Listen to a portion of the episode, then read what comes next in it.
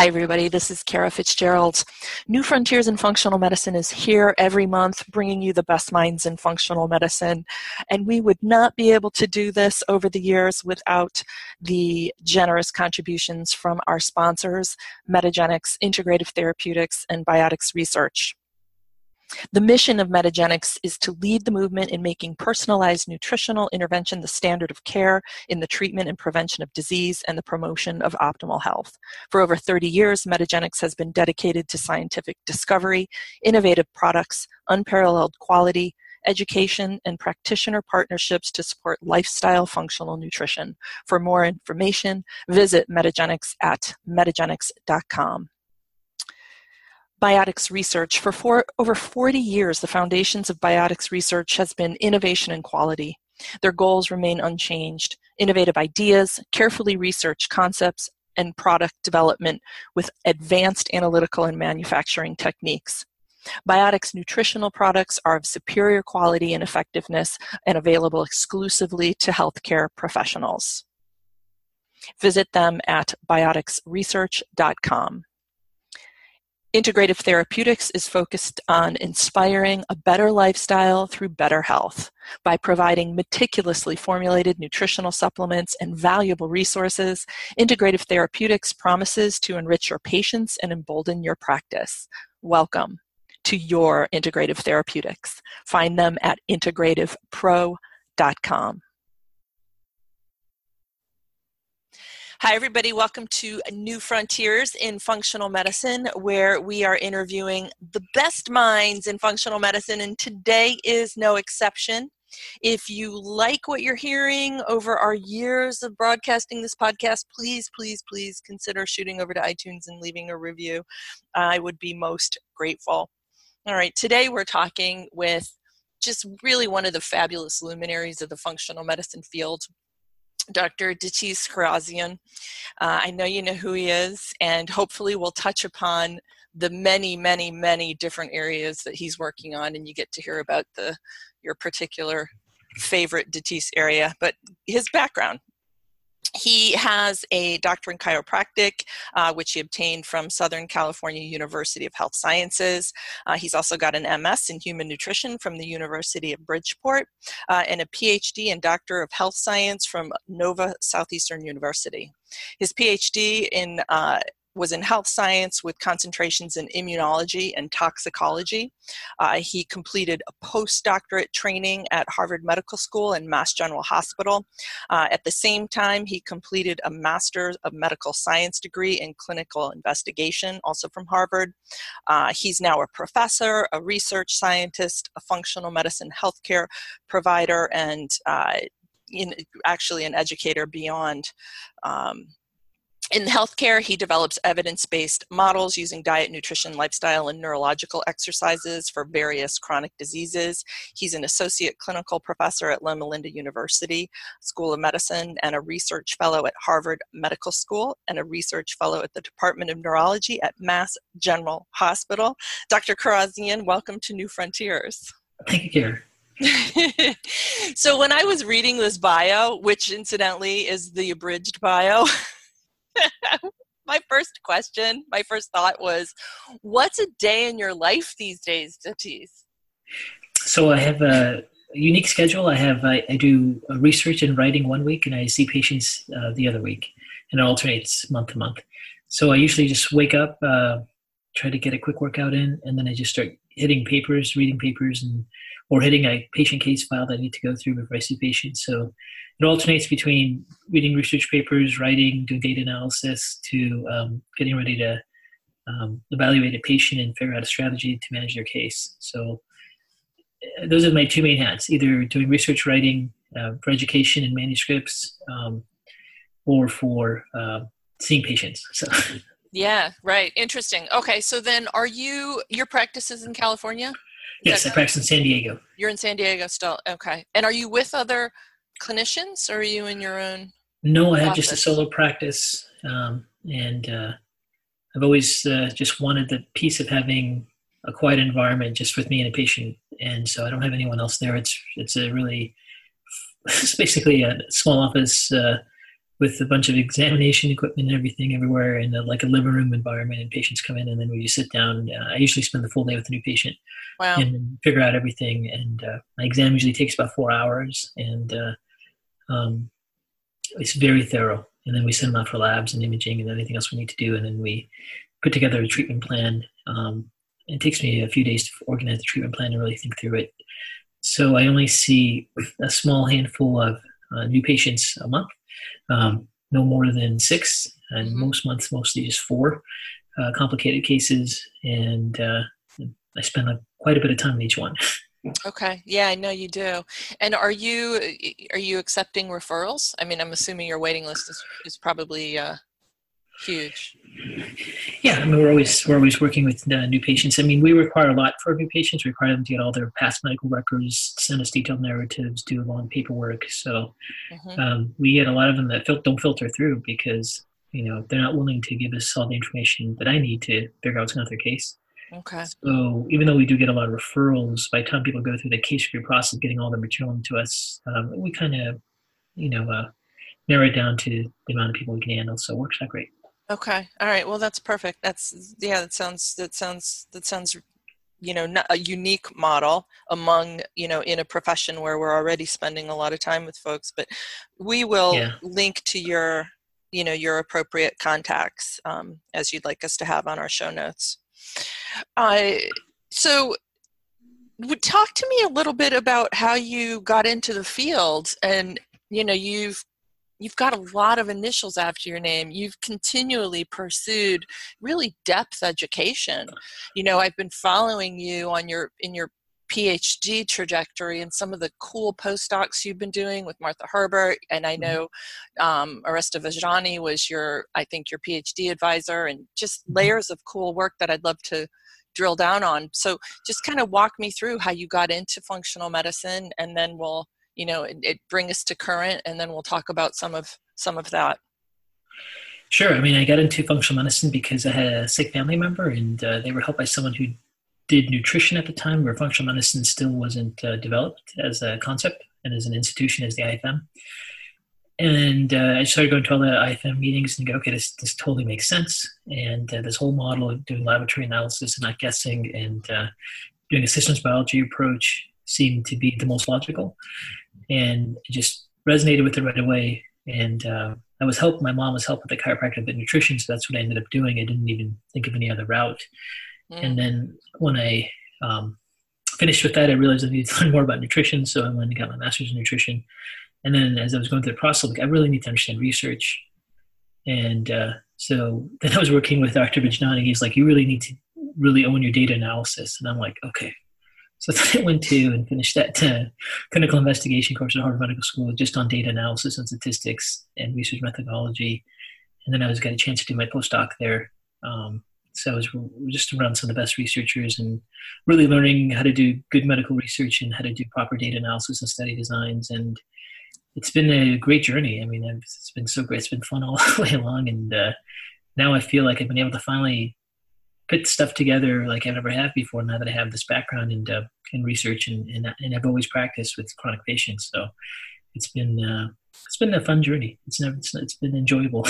yeah, that's yeah. It's it is it's it's been fascinating to watch you, and I think you're just bringing a lot of richness to the field. Listen, I just want to jump back to your you know to your to a day in the life of Datis sure. because when you and I were and and just I just want to point this out to our listeners so you know, I'm reading a pretty cool interview that you gave to Dr. Bob Rountree, and I'll link to this in our show notes.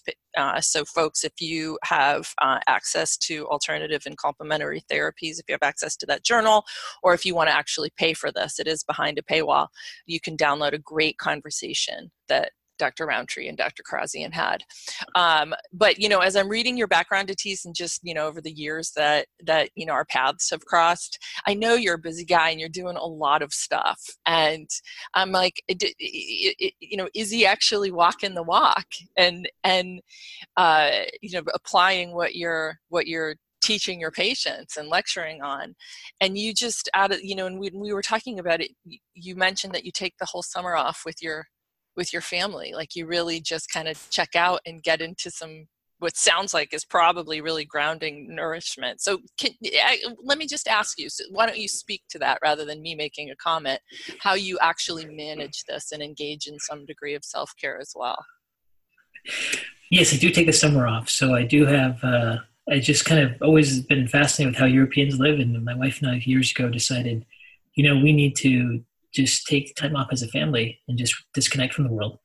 So we work very, very hard throughout the year, and then we plan for uh, two months off in the summer, and we just kind of disconnect from the world. And uh, I still have to stay in touch with some patients because they need they need uh, constant communication, but uh, but it's just a matter of uh, you know having time to find out who you are, and be with your family, and not getting stuck in the rat race, which I've done. And um, I also do take one day off a week where I don't do anything. Um, and that seems to really make things work.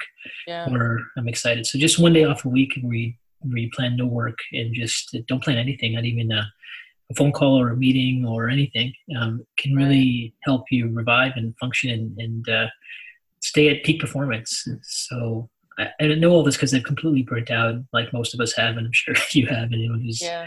really been uh, really excited about what they do. But uh, right well, you're at Loma Linda, and mm. you know they're a blue zone. That's where you're teaching, and I think that's kind of the Seventh Adventist way, isn't it? I mean, they really actually take a day of rest on Sunday, unlike most of us. Yeah, it's it's interesting. I don't know much about the Seventh Day Adventists, even though I, I, teach at Loma Linda. I know that they're um, very um, close group, and they do have a huge family and, and, and, community together, and they do take the day off, and um, they're very much interested into diet and nutrition, which is great for medical school. Um, but yeah, it is true. It is a blue zone, and people there have been found to have less cardiovascular disease and live longer. And I think a large part of that is just the great sense of community they have and uh, trying to you know do things like take a day off and balance yeah. things out. Yeah. So, talk to me about your your PhD work, and that was one of the reasons I really I wanted to have a conversation with you. Mm-hmm. Um, you know you've been looking at cross so you, you're looking at at sort of neo neo antigens, so chemical uh, protein antigen mm-hmm. antigens and i think you were doing some research in that with um, dr vojdani and you're looking at cross reactions and so forth so kind of talk about your your phd work and you know maybe some of the sure. research out of that mm-hmm. Sure. So my PhD mentor was uh, Dr. Aristo Vojdani, and I was very fortunate to have him as a mentor in my life. And my actual PhD thesis was the association between tetrabromo bisphenol A and neurological uh, target sites. Um, and we were able to show that basically the, the premise, the, the, what we were able to prove was that chemicals circulate in the body, but they bind to proteins. And when they bind to proteins, they change the structure of the protein, and the protein becomes a new antigen.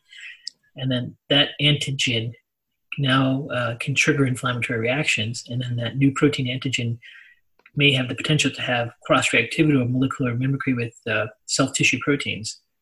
So we were able to show um, a very strong relationship between fire retardants and the development of neurological autoimmunity in my PhD. And it's just a different model. It's a new model where you know we always think of chemicals as being toxic and they destroy the mitochondria and they cause oxidative stress. And uh, my PhD work was showing that there's a completely different mechanism, mm. which is really involves chemicals aren't just toxic, but they can change proteins, and then yeah. when they change proteins, that becomes a new antigen. And it was a completely different model of right. autoimmunity. How did you? I mean, how did you do that? How did you figure out that so to, so BPA mm-hmm. is damaging a particular protein structure, and then that compound becomes antigenic, and there's a molecular mimicry with actual tissue? See so can, yeah, go ahead. Mm-hmm. So I was very fortunate to have uh, Dr. Vojdani as a great mentor, uh, number one, and uh, it was really through his guidance and his conversations and um, his uh, help to that that led led led to my thesis. And uh, but basically, for the most part, you can look at every amino acid sequence uh, in the yep. database. So yep. we can print it out, and then you can match and see if they are linked together and if they're linked together, then you can do uh, you can use monoclonal antibodies and look for specific cross reactivity with ELISA. And there's a lot of trial and error, and there's a lot of uh, you know time where you think something's going to work and it doesn't. Mm-hmm. So, but it was just a matter of uh, you know, having a really experienced mentor to help me um, yes. in discussions that made the difference. I was very fortunate to have um, great mentors in my career, and and uh, um, and I think my PhD work was really based on having a great mentor. yeah, that really helped me. Yeah, yeah, stuff. yeah, yeah. He is. So I can't take really any credit for it myself. It was, no, it sounds like you asked you asked the right the you know the right compelling questions. The only Not, thing I knew was to find who the right mentors were so far. That's the only credit I can give myself. so we're all exposed to BPA. Mm-hmm. You know, unfortunately, a lot of it. I mean, unless we're wearing gloves when we go to any store, you know, mm-hmm. or, or turn down receive, you know, a receipt. I mean, it just, it's like BPA is just horribly ubiquitous and right. there's a ton of good research i mean you know thinking about randy Jirtle and the yeah. agouti mouse model and you know bpa causing the you know expression of the agouti gene and you know turning on cardiovascular disease and obesity and all of that and then there's of course you know the bpa research as an endocrine disruptor and but who like in terms of this cross reactivity potential like is there any particular population who's vulnerable to this or are we all vulnerable um, with this chronic bpa exposure so we if you look at the studies published one study published found that if they test any random human, 90% of the population they test will have very high levels of BPA. So we know most people have them. We published a study in the Journal of Applied Toxicology a couple years ago where we checked to see, well, how many of people in the population have antibodies to BPA bounding bound to albumin, the protein found uh-huh. in blood. And it was about 13%. Okay. So one of the key things we learned was that even though most people have very high levels of BPA, there's only a subset that actually make antigens against them. So then the, the question is why? Like, why does that happen? So one of the groups we studied was Parkinson's disease patients because people, patients with Parkinson's disease have been shown to have impaired pathways to clear BPA. And uh, so if you can't clear BPA out of your body through your biotransformation pathways, phase one, phase two in the liver, then the BPA sits around in your blood. And then the most abundant protein in the blood is albumin. Yes. Um, they're to help with their osmotic pressure and so forth.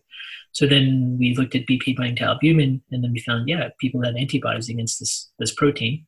And then what we did is we looked at associations and risk uh, ratios between these new proteins with BPA and uh, alpha synuclein and other autoimmune target proteins, and we found really, really significant uh, associations. So I think it's a combination of why people react and build antibodies to chemicals bound to protein is first of all they probably can't clear them, they can't biotransform them, yes. which is a key key concept in functional medicine. Right. And then also they lose what's called immune tolerance. So we don't react to everything. We only react to some people that start to react to everything lose their Treg function or their dendritic cells are overactive, or they have intestinal permeability or, or things yes. like that. So it's a combination of all the things we treat in functional medicine: biotransformation issues, loss of tolerance, permeability, Treg dysfunction that right. really lead to that expression. Awesome. That's that's that's that's. I mean, it's great. I mean, it's it's disheartening that you know ninety percent of us have a BPA burden, um, and that some of us just can't clear it over time. But you know, understanding the pathophysiology, as you've just outlined in functional medicine, also provides the map you know to back out of it. And ideally you know we're doing prevention. In fact you i know you have a neuroinflammation conference coming up and we'll link to it on the show notes folks and uh, dr Kharrazian will, will tell us about it as well. So um, so basically we need to be we need to have our biotransformation pathways humming along.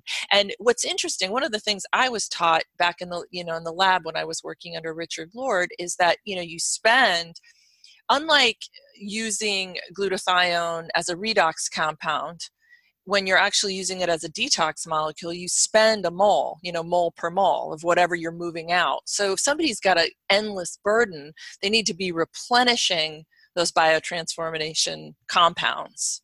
So if somebody's you know inundated with BPA, they're going to need glycine and glutathione and you know whatever biotransformation pathways you know they're going to need those nutrients um, replenished over time. Uh, and so, certainly, if we're inundated with toxicity and we're not adequately nourished, uh, you know the levels could accumulate and we're not clearing them. Um, and then you talked about gut and the loss of tolerance so microbiome disturbance um, intestinal permeability. Um, like in your mind what you know what would be the first imbalance to happen or is it just kind of concurrent exposures through through life um, you know gut imbalance liver imbalance i mean how might you you, think through the peeling away the onion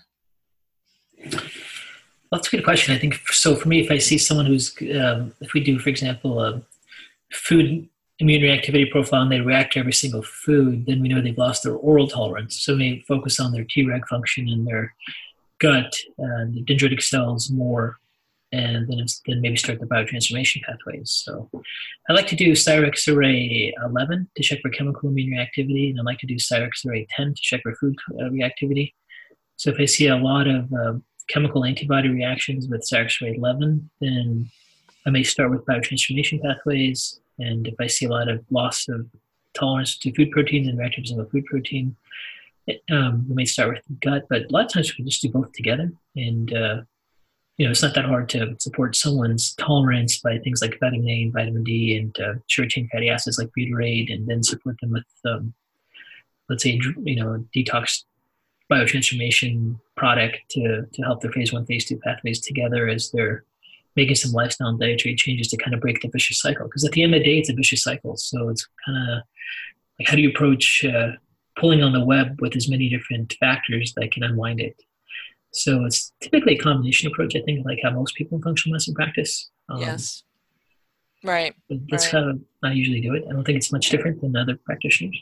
Yeah. It, okay. Got it.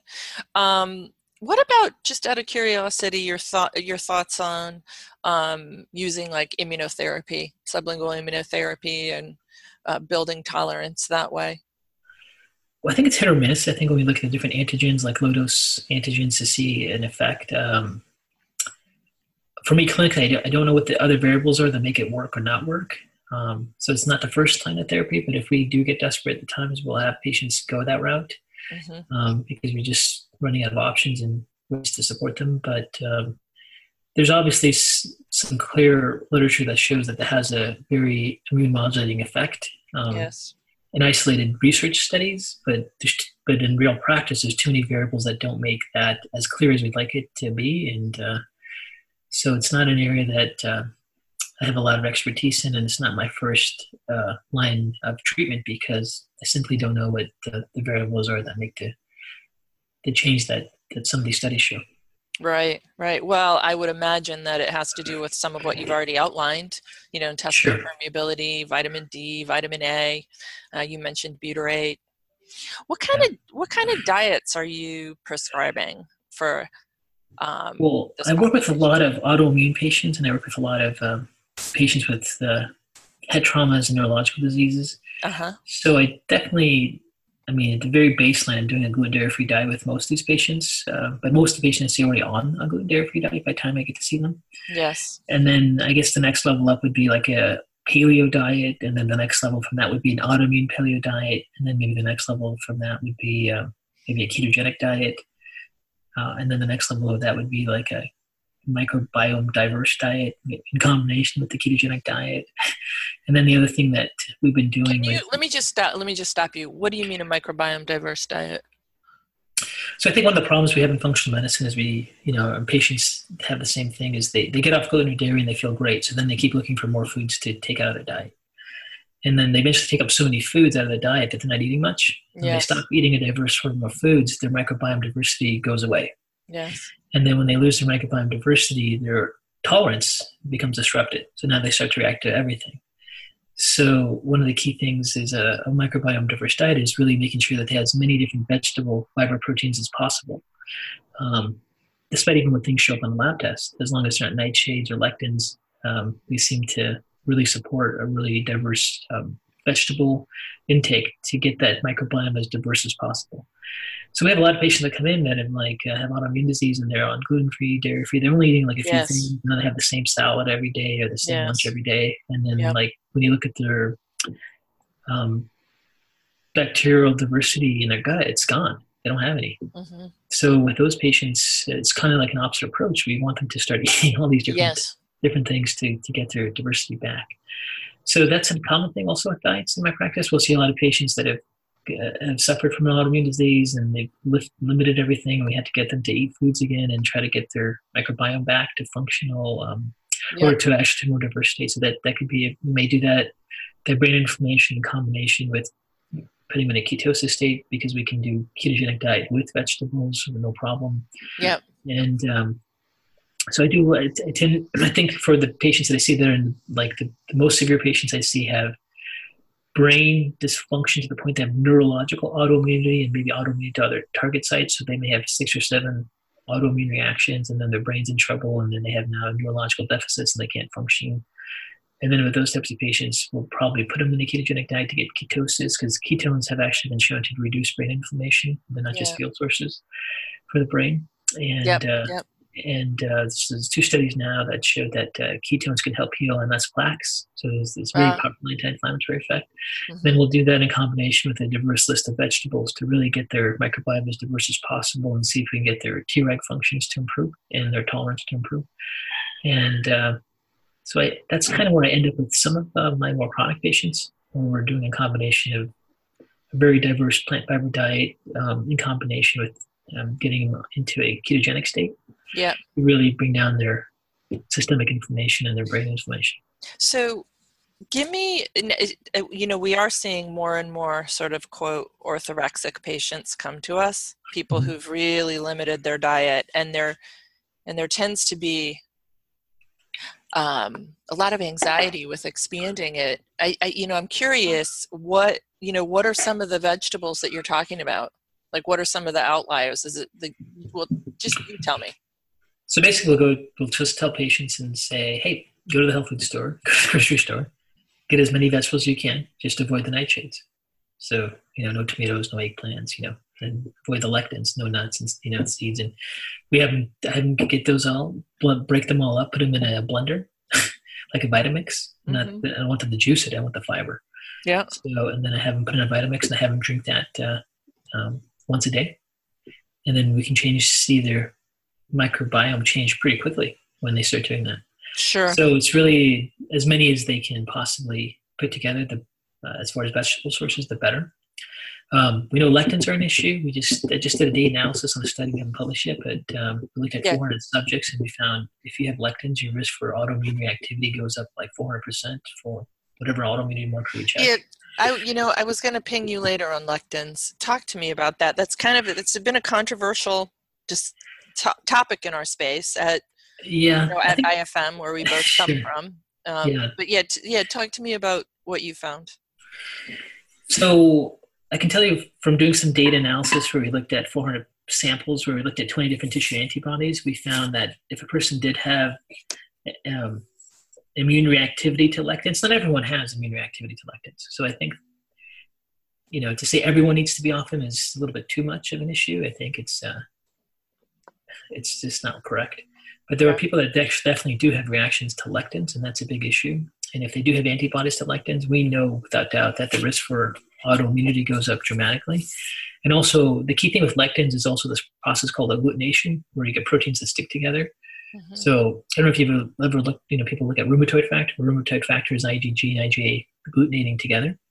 So whenever you see positive rheumatoid factor, um, for example, you know they have agglutination issues, and you know they're very prone to lectin issues. So patients like that, we definitely want them off lectins. And when we're dealing with an autoimmunity, trying to get diversity, I do like to have them off lectins. And then the other things I like to use in people do have reactions to lectin lectin antibodies. Um, I use compounds that decrease agglutination. I use like feverfew, vinpocetine, bromelain, ginger extract combined together and that helps with uh, reducing agglutination. So I'll do that with patients that have rheumatoid factor issues or people that are very sensitive to lectins. But uh, it's just one of the so things. Will you, will you actually see antibody antibody levels drop when you use those interventions? Um, we don't actually see antibodies drop, but we'll see things like rheumatoid factor change. You'll see that drop. You'll see the the the concentration of rheumatoid factor reduce. What about yeah. like what about like TPO or um, some of the other antibodies, anti-nuclear antibody. I suppose those aren't necessarily agglutination products. Can you repeat that? I kind of lost. I lost. Sorry. Will you? Okay, so so you'll actually see rheumatoid factor drop but we Yeah. but you don't you don't see other con- are there any other markers associated with agglutination that you might see change using this combination No, that's the only one we've been able to see so far. We don't have a really good uh, marker for that yet. okay Well, we can check foods that have lectin antibody, you know, lectin foods and see if they have high antibodies. The reason I like the Cyrex array 10 so much is they actually check for the agglutinin part of the, the vegetable, which is the lectin portion for portion of the vegetable. So if you do like a Cyrex um, food sensitivity panel, which is I think the, the best one out there, and, and I work with them, so I, do have bias and conflict of interest, but um, but with the, them, they actually do check the specific agglutinin for each of the different key vegetables. And uh, when you see some patients only have like strong reactions to all the agglutinins, you know they're going to have significant reactions to lectin exposure. okay and what percentage of your autoimmune patients are lectin intolerant would you say Um, Thirty, about uh, about thirty percent, I s- thirty to forty percent, I see lectin reactions with that Okay. autoimmune disease. Yeah, okay all right that's it could be more. I mean, that's just for sure obvious ones. You know? Yep, yep, that's pretty interesting. Yeah. Um, all right, what else do I want to ask you on this topic? I, okay, here's my other question. Now, you're again, you're living in a blue zone over there, or at least you're nearby Loma Linda University in the heart Yeah. of one of the main blue zones. And when you look at blue zone data, all of those folks are eating loads of lectins. They're eating wheat, you know, they're eating things that we're commonly pulling our patients off of. Yeah. So clearly, one can live a very long life eating things that for others are toxic. So there's there are some underlying variables differentiating the hundred year old centenarian in Loma, Loma Linda, you know, versus the folks coming to your practice. So tease that apart for me. Well, I think there's a there's there's lots of different variables, and when we look at the blue zone data, it's very general. And when you, I think if you were to stratify the data and you were to look at uh, lifestyle factors, and you would see association with other studies that really show the fact that they do have social groups, that they do have a lot of interaction that way, that may have much more of a effect on, let's say, lectin exposure that's causing their illness. So um, I don't think I don't think it's conflicting data. I just think the data on blue zone has been too general and not stratified enough, so we can't see the the clear signals. So we have to kind of look at the other studies that have been published on on uh, lifestyle and risk factors and cardiovascular disease and death. But uh, my, my my assumption is I think I think for most people we underestimate how impactful um, social interactions and community are, and I think Yeah. that's one of the the key things in the blue zone is that, but um, not so much necessarily the foods. Well, you know, the other thing that I've thought about, um, because I'm compelled with the fact that it does seem, I, and I think you're right. I think they could drill down into the, the data a little bit more, but um, the fact that they do, you know, they drink, they're Yeah. eating loads of wheat and so forth. Um, and they're living these really long, kind of lovely lives. And they do have strong community. They do have all these, they've cultivated a lot of these really important habits that you outline. It, they're also, you know, they're also not living in, um, in the midst of high stress, kind of sedentary, um, uh, perhaps toxin laden exposures that, you know, those of us in the West are, um, are in. I mean, even in Loma Linda, I think their lives are, might be structured a little bit differently, adhering to some of the Seventh Day Adventist ideas. Um, you know, so perhaps intestinal permeability and and and you know disruption of the microbiome. Some of these impacts of the Western lifestyle are bypassed. Does that make sense? Yeah, I think In so. Addition to think, the community. and I think Loma Linda as a as a region is changing too. I mean, there used, I remember um, hearing that there was a huge uh, issue when McDonald's was first moving into Mhm, Linda, and, mhm, and you mhm. know, so. Uh, but at, at the Right. end of the day, I think um, if they were to reevaluate the blue zone, it, it may have different data now from some Yes. that, but we don't know. We don't know yet. Someone's got to do it, and uh, it'd be interesting to find out. What is the mechanism prompting nightshade reactivity? And what? Well, first of all, let me ask you two questions. What kind of? What's the percentage of night nightshade reactive folks you see in your practice? And you are, and, and we could talk about autoimmune specifically. Sure. Well, And then what's the mechanism or mechanisms? Well, I mean, pretty much all nightshades have lectins, so there's a lectin Okay. agglutination connection with them, Yep. which I think is the main one. Okay. Um, and I think it's and I think it varies for different autoimmune diseases. I think um, so when you look at uh, autoimmunity and you have antibodies and the antibody structure and the target protein, we know that certain autoimmunities have more sensitivity and proneness to agglutination, and this is where lectins come in. And for sure, the um, rheumatoid and uh, joint autoimmune diseases, where you look at collagen antibodies and uh, arthritic peptide, peptides and citrulated antibodies, lectins play a huge role. But they don't necessarily play a role with even some things um, you would suspect, like myelin antibodies. We see a lot of patients have myelin antibodies have no reactions to lectins. So I don't have um, the clear data analysis on that yet, but I can tell you just from observation as a clinician, I can tell you that lectins are definitely a key factor in, in some autoimmune diseases more than others. And for sure, in joint autoimmunity, we see that association. Some of the um, data we just analyzed with 400 subjects showed very, very high reactions with uh, um, arthritic peptide and collagen antibodies with lectins. So um, I think it also has to do with your autoimmune target proteins. So some people have Yes. systemic autoimmunity. Some people just have like Hashimoto's. Some people Right. just have RA. Some people have just MS. Some people have a combination of them. But I don't think lectins play a role in every autoimmune disease. I think it's specific to autoimmune disease very prone to agglutination. Right. Okay. And then that again is talking. You're you think the musculoskeletal autoimmune diseases seem to be most prone to agglutination. Well, for sure the yeah arthritic ones, um, but we didn't we didn't, but we do see um, risk for all autoimmunity to some degree, but most dramatic with joint, just from some some preliminary data analysis. So we're we're actually writing a manuscript right now. Um, hopefully, we can get that published. this year. Okay. I was just that was my next question. When will this when will this be published? I so in your experience clinically, if you pull somebody, if you put somebody on a full autoimmune paleo, which is a lectin nightshade free diet along with all of the other frees, Yeah. um, i- do you see turnaround relatively quickly? And then does the introduction, if they go out and have some refried beans or something, are they going to be feeling pain pretty quickly? Um, I, I think it varies, as you know, from patient to patient. But I think you see all types of uh, responses. You know, there's some patients with autoimmunity they they just uh, there's such severe blood sugar instability they have to eat some nut butter to get through the day, and that's what makes them work. And that's you know, and uh, they don't have any reactions when you check them with those food proteins. So, you know, we're not. Uh, 100% on using elective free diet with, with all all No, our- no, I get it. I get Yeah. it. I'm just wondering if it would, if it prompts agglutination, would it actually exacerbate symptoms pretty quickly? Oh, I would That's think. my question. be- oh, yeah, yeah. I think it's immediate. I think as Yeah. soon as you expose, it it's immediate. It's not a delayed reaction or anything.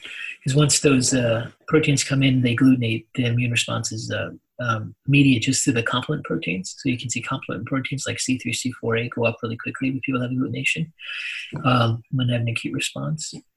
And then the other key thing is that this is also why we did some of our cross-reactive work with uh, food proteins. Um, we published a paper on we we purified 200 foods um, to see which cross-react with thyroid autoimmune target sites and those with people that have uh, type 1 diabetes um, by looking at the target proteins for those autoimmune diseases.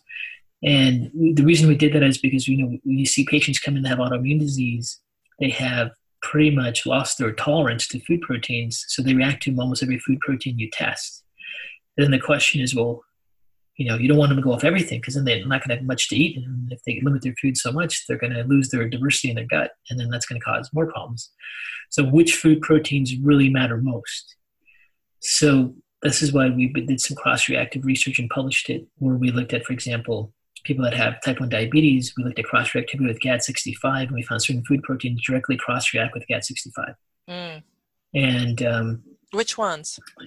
oh, I don't, uh, I have the list in front of me, but I would say Okay. a third of them were because we check six different target proteins. So we have Uh-huh. different ones for each one. So usually what I do is when we have a patient that has type 1 diabetes, we'll do a Cyrex array 10, see which foods they react to, and then compare that with their uh, type 1 diabetes autoimmune target protein, whether it was islet cell or GAD65, for example. Uh-huh. And then, then we'll see or IA2 or ZnT8, and then we see which ones of the ones that they had results positive with the foods and their specific tissue autoimmune target protein antibody are on that list, and then we get them off those foods. And that allows us to be a little bit uh, more versatile when we look at the food proteins that they need to avoid for sure. So I think we need to break down all the different autoimmune diseases with the specific cross-reactive food proteins that will make the practice of autoimmune disease much more clear. That's really what um, we've been trying to do to some degree. Huh. We've been trying to pick out the autoimmune disease and go which chemicals, when they bind to proteins, cross react and which yes. foods cross react. So when they react against everything, which ones do you really need to do? Right, right, right. So we did that. We started with the Hashimoto's one. We published that paper in the Journal of Thyroid Research where we purified 200 foods. Uh-huh. and checked for cross reactivity with TSH, TPO, thyroglobulin, T3, T4, thyroid binding globulin, and we found a list of foods. So if I have a patient with Hashimoto's, I'll check them against those foods and see what they react for. We then just recently submitted a paper in, in submission right now where we looked at many chemicals that can bind to proteins and cross-react with the thyroid. So we're trying to map out the foods and chemicals that cross-react with each autoimmune disease specifically.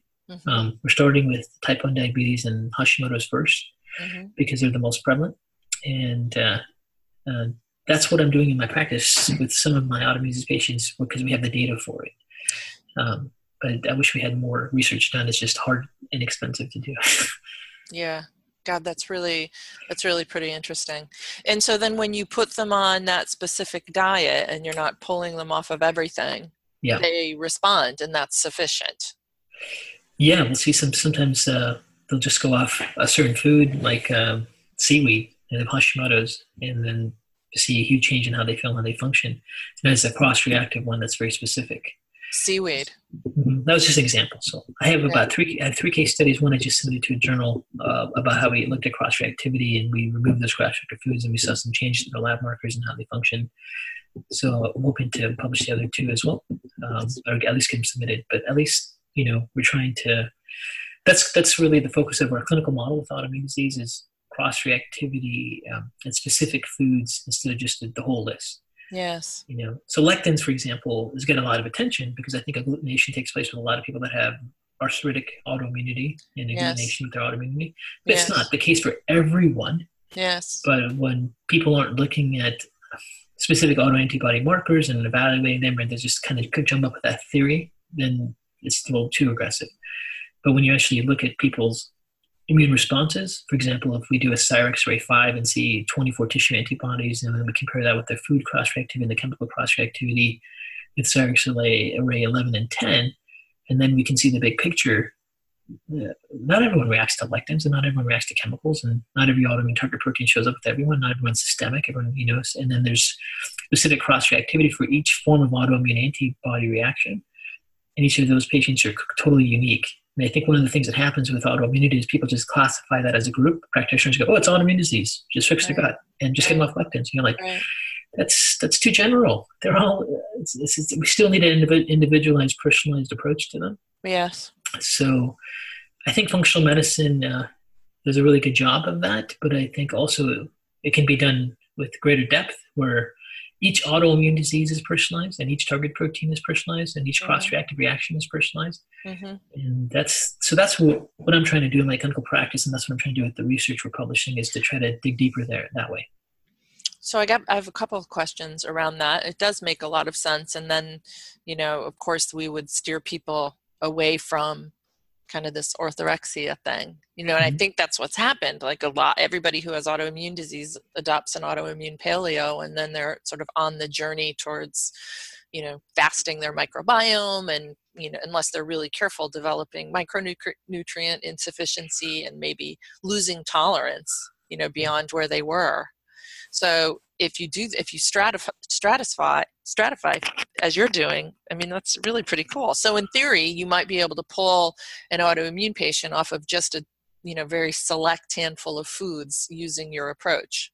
Right exactly. That's the point. That's the whole that's that we're trying and trying to keep the diet as diverse as possible. And you're and you're actually finding that to be true in it, your clinic practice that you're able yeah, to really yes but i'm going in biased too so i have to be yeah. careful of how i'm looking at my information because i want it to be so right. true you know well you know what one of the interesting things i mean i understand certainly having worked with elimination diets for my entire career and doing Mm-hmm. looking at a lot of laboratory data i mean you can tell by you know the intensity of the response you know the antibody level you know what Yeah. might be the um, primary sensitizer and then you can tell by the strength you know what's probably cross reaction um, Yeah. so that's one thing Sure. um, but you can over time i mean if somebody's got you know if somebody has a long time intestinal permeability or you know immune dysregulation those cross reactions become clinically you know very relevant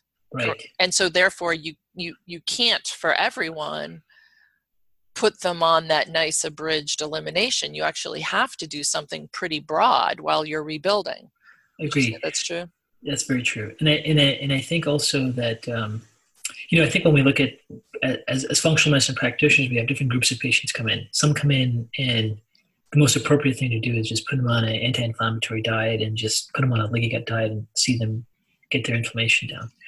But then we have a whole different group of patients that come in that have already been on a leaky gut diet or taking like 30 supplements, have worked with six different practitioners, they have a narrow Yes. list yes and they're a, they're a completely different clinical scenario, clinical approach. You know, scenario. With Yes. those patients, there's not nothing left to remove.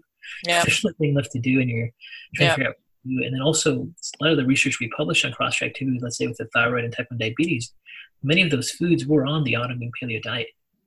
So even though they're on the autoimmune paleo diet, they still react to various food proteins that directly cross react with their target proteins. Yes. Yeah, I get it. No, I get that. Yeah. Things that we would think are, you know, pretty hypoallergenic.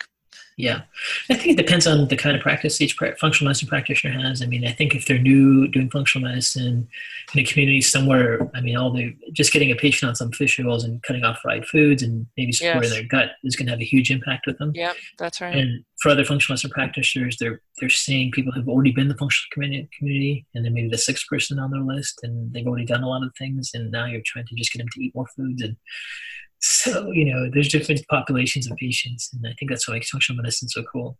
Yeah, I know. Yeah, we can enter into the conversation and really affect great change at any level. And I know, so, you know, those of us who've been doing this for a while are starting to see more of these people who've self-prescribed a lot of stuff or have been to a lot of other clinicians. Um, and then, and there is this careful expansion with diet and rebuilding the microbiome and you know making sure micronutrients are at adequate levels. And it's in so what you're proposing and i'm saying this to all the clinicians out there encountering this you know what Datis is really talking about here is sort of this precision investigation around what are the primary problem proteins that cross react with the tissues in the body. And this is something that you're fleshing out. But what if if a clinician wants to actually understand this and practice this where, how, how are they going to learn what you're doing? Where are you is it, has this been published? Or i mean are you teaching these concepts?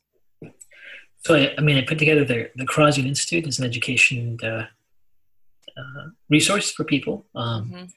Where we we're starting with neuroinflammation and going to some of these concepts. But yeah, we have published uh, this information. So can you send me i'll just if i have my staff ping you or your your i would like i really like to you know list as many citations as possible because you've mentioned a lot today and it would just be i think people are going to be extraordinarily interested in them sure. And and the papers we publish, we always we only pick journals where the journal will give us an open access option once it gets approved. Um, and we, Oh, we try to make we try to make all of our publications open access. Um, Mhm. So uh, we feel like uh, as we put together a budget for our research project, we have to budget in the fee to make it public access because it does the information just doesn't get out there when people have to spend sixty dollars to get a copy of a journal. So the the papers that we talked that we did in cross reactivity in the um, Journal of Thyroid Research and Diabetes Research, we did opt for the open access, so everyone can access the paper without having to pay for it. Perfect. That's fabulous. Listen, I just wanted to I just want to circle back to this comment you made about Hashimoto thyroiditis and seaweed. I mean, we tend to pull people who've got autoimmune thyroid disease off of seaweed because we want to kind of be in control of the iodine exposure. So Sure. that's usually something most of us are careful around.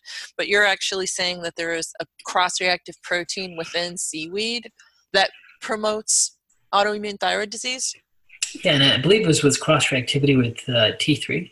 That if you, but if you have, uh, but remember, the cross reactivity only matters if you actually make antibodies against that food protein. So, if someone was eating, let's say, a food protein, whether it was seaweed or some other food protein, but didn't have an antibody against it, then there's no concern with cross reactivity. But if they do make the antibody and the antibody has uh, structural similarity um, to the target protein, like let's say TPO antibody or TPO target proteins, then you can have the you can have the interaction take place.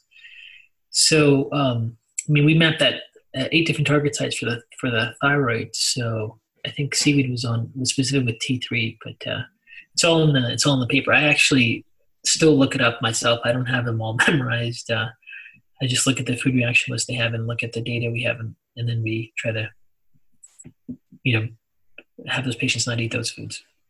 Oh, that's very that's, okay. Well, we'll list it. We'll we'll link to it for sure. And I completely understand needing to look up your work. I completely understand that. oh my gosh, you know, just having worked on the laboratory evaluations in integrative and functional medicine, and, and I published a collection of case studies, and yeah, I have to refer back if I want to remember. Yeah, especially if you're doing one study and another study similar, and another study similar, and another yeah, study yeah. similar. Then you're writing doing manuscript writing for one, day analysis another. It's too easy to. Well, you know, for me, I need to I need to look at the actual document again. Mm-hmm. Fair enough. Fair enough.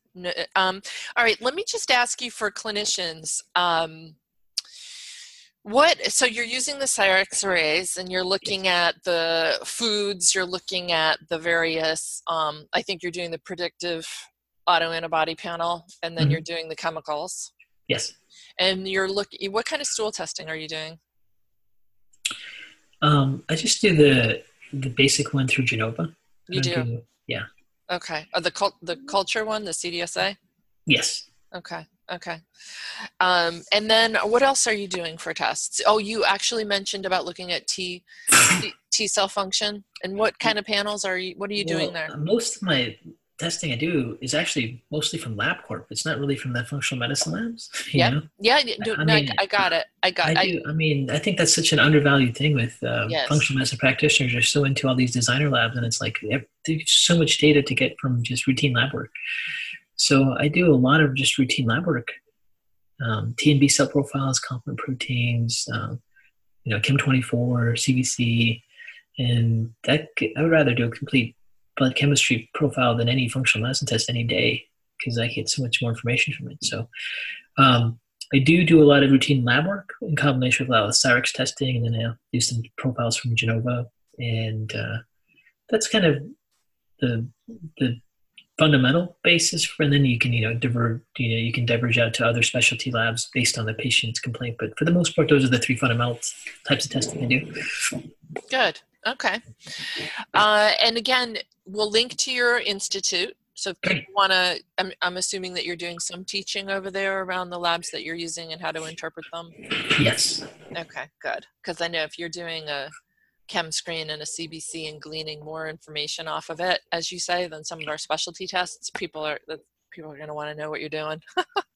yeah, absolutely. I'm trying to teach people step by step the clinical model that uh, that you know. Like for me, I rewrite my neuro, I rewrite my exam every few months, and I rewrite my intake forms and rewrite everything I do because I'm always trying to fine tune my clinical model.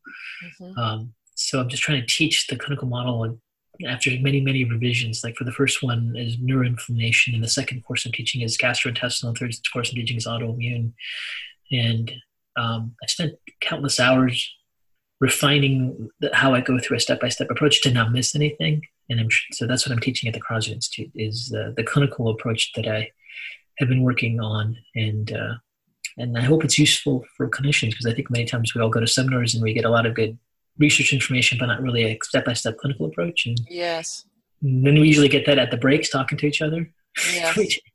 so I was trying to. The whole purpose of me developing my institute was to just get to that information and perfect share with people. Yeah, what is actually going to change the way that we practice and deliver patient care and get our hopefully walk our patients towards health. Um, I, you know, I've got so many other questions for you. You've just done a lot of really interesting work over the years. Um, one of the, I just, so again, I was reading this pretty nice interview that you um, had with Bob Rountree, and um, you talked about being at Harvard and Harvard A being remarkably open minded, much to your surprise, like really kind of embracing who you are and what your area of interests are, and you know, and what you're bringing to science, or you representing sort of quote alternative medicine. So, A, they were way more open minded, and B, they're recognizing the limitations of the clinical research model as it exists today. And just yeah. in summary, I wanted to get you know kind of leap from this idea to sort of where you see us heading in um, in in in clinical research and what kind of mo- model is viable and is actually going to be able to capture you know what it is we do as functional medicine clinicians. Well i think with functional medicine we definitely cannot do the clinical trial model because and that's it's unfortunate because the, the you know the double-blinded placebo-controlled clinical trial is really where the highest level of evidence is because you can knock out all the different variables that can skew your data.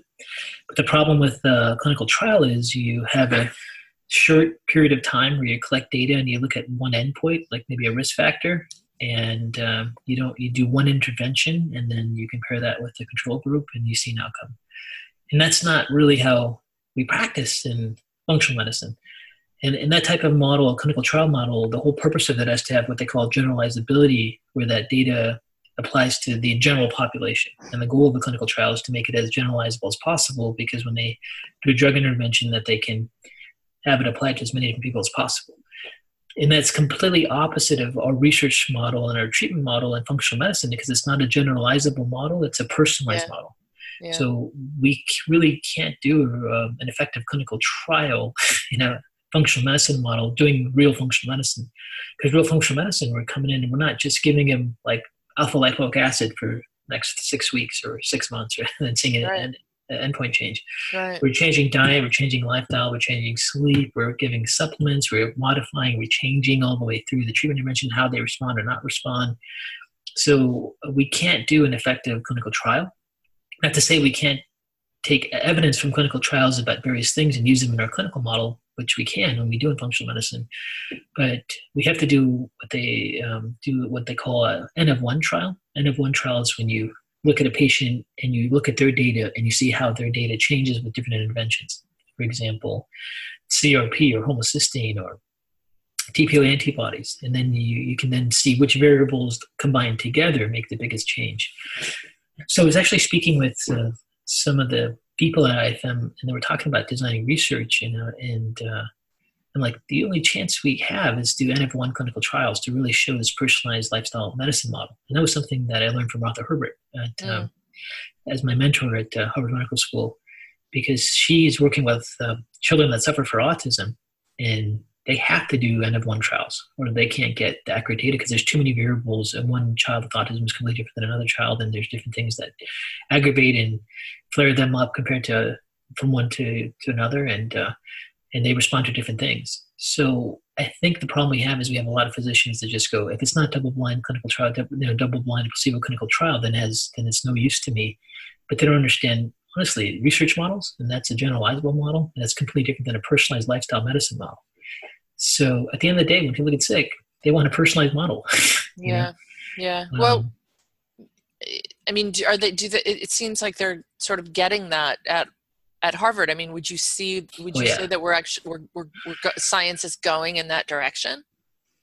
I, my experience being at uh, Harvard Medical School for a while in a, such a small, great community, they they're frustrated with everything, and they're open to everything, and they're not. Uh, they're just yeah. trying to everything that basically everything I learned, and I was at Harvard Medical School from a, as a researcher, not as a medical student. So it might be a different experience as a medical student there, but as part of the research community there, um, as a research fellow, and then looking at my master's in medical clinical investigation there, those two different subsets, I could tell you that um, they see everything they do has a limitation and everything has a bias, and then they look at entire healthcare system that way and data that way. And when you do it that way, it's really hard to have a prejudice of, let's say, alternative medicine versus conventional, because each one of them have their own biases and their own limitations, right? Yeah. So it's just data, and it was really surprising to see such a pure evaluation of information and these are because they're highly trained researchers and they understand these things. And I think clinicians tend to have really significant bias um, because if they haven't learned it, it can't be real, or you know, and uh, they don't really understand research methodologies, so they tend to just you know listen to whatever their peers do and what they're told to do, and they're not critically analyzing anything. But um, Harvard is completely open to alternative medicine. Uh, most of the study with leaky guts done by Fasano there at mm-hmm. Mass General. Sure. Yeah. Um, a lot of brain gut axis research there. They have the Osher uh, Alternative Medicine Clinic there, right at the Brigham Young Hospital. Um, there's a lot of the women's health studies that are done with diet, nutrition, lifestyle changes over many years is done there. I mean, there is so much functional medicine research done at Harvard Medical School that um, it's completely completely shocking to me and at the same time very refreshing. And then there's a whole division at the harvard school of public health which is just doing chemical research on things like bpa and they totally get it. Um, and uh, there's obviously those that are doing the large drug trials. So mm-hmm. um, but it was it was really fascinating to see you know people can like, harvard medical school is ranked number one medical research for 80 years in a row by every uh, That's pretty, good out there. pretty good track record. And they have uh, uh, 12,000 active research labs there. Um, really? Yes. It's That's huge. extraordinary. It's just a small community, but lots of research labs all over. And um, I think uh, what they're doing there is just going to support everything we do in functional medicine. Not not by intent, but just because they're looking for ways to help chronic diseases. Yeah. So, and they're doing some major breakthrough research now with the blood-brain barrier. They discovered a model where they can really evaluate the blood-brain barrier. And oh, fascinating. Connections with celiac and gluten, and Fasano is including some of that. And this whole group of divisions doing the microbiome research on the heart and on the brain. I mean, it's amazing. Well, I we could just keep going. I would love to continue to talk to you about this and how you evaluate blood-brain barrier, for example.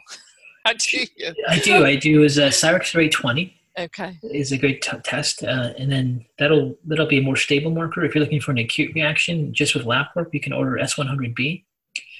Um, and I like to order both. So if it's very acute, I'll see S100B protein elevations with just a routine lab test. And then if I'm looking to see really a more stable blood-brain barrier integrity marker, I'll do Cyrex Array 20, which is blood-brain barrier protein antibodies.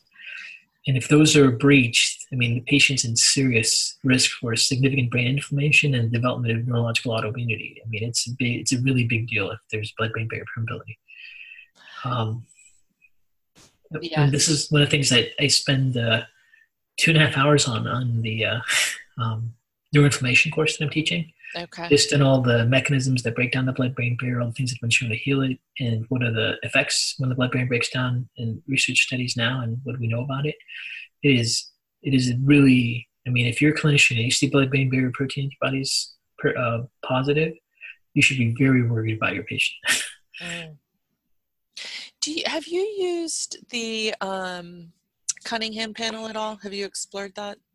Yeah, I mean, uh, just the dopamine receptors. Mm-hmm. Uh, yeah, I think that's that's a great way to look at uh, um, infection-related autoimmunities to the different dopamine receptors, and uh, yeah, and uh, it's a it's it's a it's a great test. And folks, the S100B um, test that you can get at LabCorp that um, Datis just men- mentioned is um, S100 calcium binding protein B. Um, and it looks like it's i have never ordered it before but this is something we can get at lab. This is a standard mm-hmm. autoantibody protein that we can measure. Yeah it's not as it's not as stable and reliable as blood brain barrier protein antibody because it's an acute phase breakdown that you see those up with it. Meaning if someone had a head injury you'll see the S100B elevated for a while. Okay but then the blood brain barrier could still be breached and you would only catch that with um, like early, the early antibody array, array 20 yeah huh but it gives you, but if you saw, for example, high S100B and high blood-brain barrier protein, you know there's an acute inflammatory breakdown of the blood-brain barrier. If you saw S100B levels normal, but blood-brain barrier protein antibody is positive, you know it's not an acute breakdown anymore. It's just permeable. You know, it's still still an issue. Okay. Okay. Um, well, Dr. Kharrazian, it's been really great to talk to you, and hopefully, I'll see you actually at AIC. Are you going to be at the annual yes, conference? Good. you there. Good. Great. Good. All right. Thank well, thanks for coming in, New Frontiers. Thanks, everybody. Thank you so much. Thank you. Bye. And that wraps up another amazing conversation with a great mind in functional medicine. I am so glad that you could join me. None of this would be possible through the years without our generous, wonderful sponsors, including Integrative Therapeutics, Metagenics, and Biotics. These are companies that I trust and I use with my patients every single day. Visit them at integrativepro.com, bioticsresearch.com, and metagenics.com. Please tell them that I sent you and thank them for making new frontiers in functional medicine possible. And one more thing leave a review and a thumbs up on iTunes or SoundCloud or wherever you're hearing my voice. Um, these kind of comments will promote new frontiers in functional medicine, getting the word on functional medicine out there to the greater community. And for that, I thank you. Until next time.